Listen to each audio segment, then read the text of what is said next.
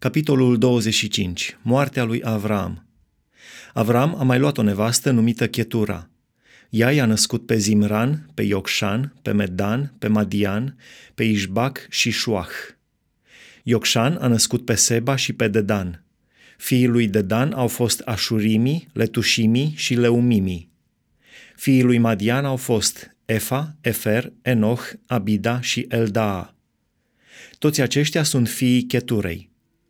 Avram a dat lui Isaac toate averile sale, dar a dat daruri fiilor țiitoarelor sale.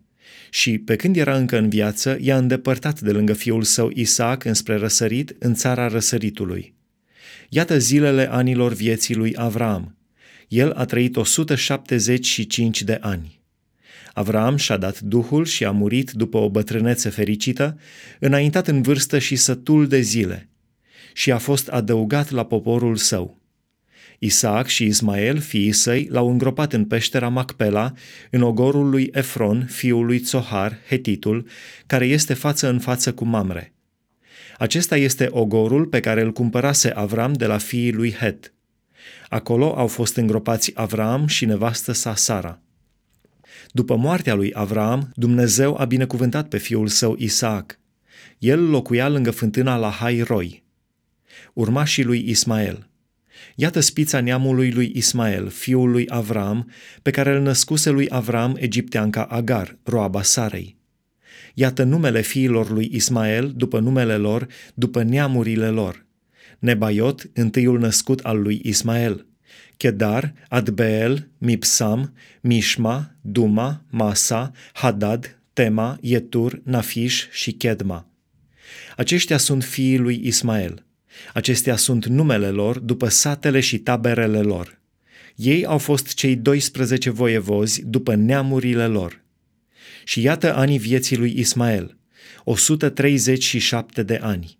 El și-a dat Duhul și a murit și a fost adăugat la poporul său. Fiii lui au locuit de la Havila până la Shur, care este în fața Egiptului, cum mergi spre Asiria. El s-a așezat în fața tuturor fraților lui. Esau și Iacov. Iată spița neamului lui Isaac, fiul lui Avram. Avram a născut pe Isaac. Isaac era în vârstă de 40 de ani când a luat de nevastă pe Rebecca, fata lui Betuel, arameul din Padan Aram, și sora lui Laban, arameul. Isaac s-a rugat Domnului pentru nevastă sa, căci era stearpă, și Domnul l-a ascultat. Nevastă sa Rebecca a rămas însărcinată. Copiii se băteau în pântecele ei și ea a zis, Dacă e așa, pentru ce mai sunt însărcinată? S-a dus să întrebe pe Domnul. Și Domnul i-a zis, Două neamuri sunt în pântecele tău și două noroade se vor despărți la ieșirea din pântecele tău.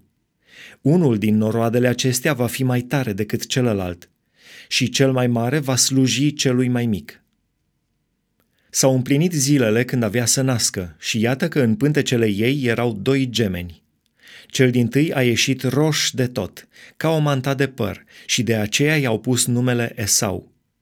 Apoi a ieșit fratele său care ținea cu mâna de călcâi pe Esau, și de aceea i-au pus numele Iacov. Isaac era în vârstă de 60 de ani când s-au născut ei. Esau își vinde dreptul de întâi născut. Băieții aceștia s-au făcut mari. Esau a ajuns un vânător îndemânatic, un om care își petrecea vremea mai mult pe câmp. Dar Iacov era un om liniștit, care stătea acasă în corturi. Isaac iubea pe Esau pentru că mânca din vânatul lui. Rebecca însă iubea mai mult pe Iacov. Odată, pe când fierbea Iacov o ciorbă, Esau s-a întors de la câmp, rupt de oboseală. Și Esau a zis lui Iacov, Dă-mi te rog să mănânc din ciorba aceasta roșiatică, fiindcă sunt rupt de oboseală. Pentru aceea s-a dat lui Esau numele Edom. Iacov a zis, Vinde-mi azi dreptul tău de întâi născut. Esau a răspuns, Iată-mă, sunt pe moarte, la ce mi slujește dreptul acesta de întâi născut? Și Iacov a zis, Jură-mi întâi. Esau i-a jurat și astfel și-a vândut dreptul de întâi născut lui Iacov. Atunci Iacov a dat lui Esau pâine și ciorbă de linte. El a mâncat și a băut, apoi s-a sculat și a plecat. Astfel și-a nesocotit Esau dreptul de întâi născut.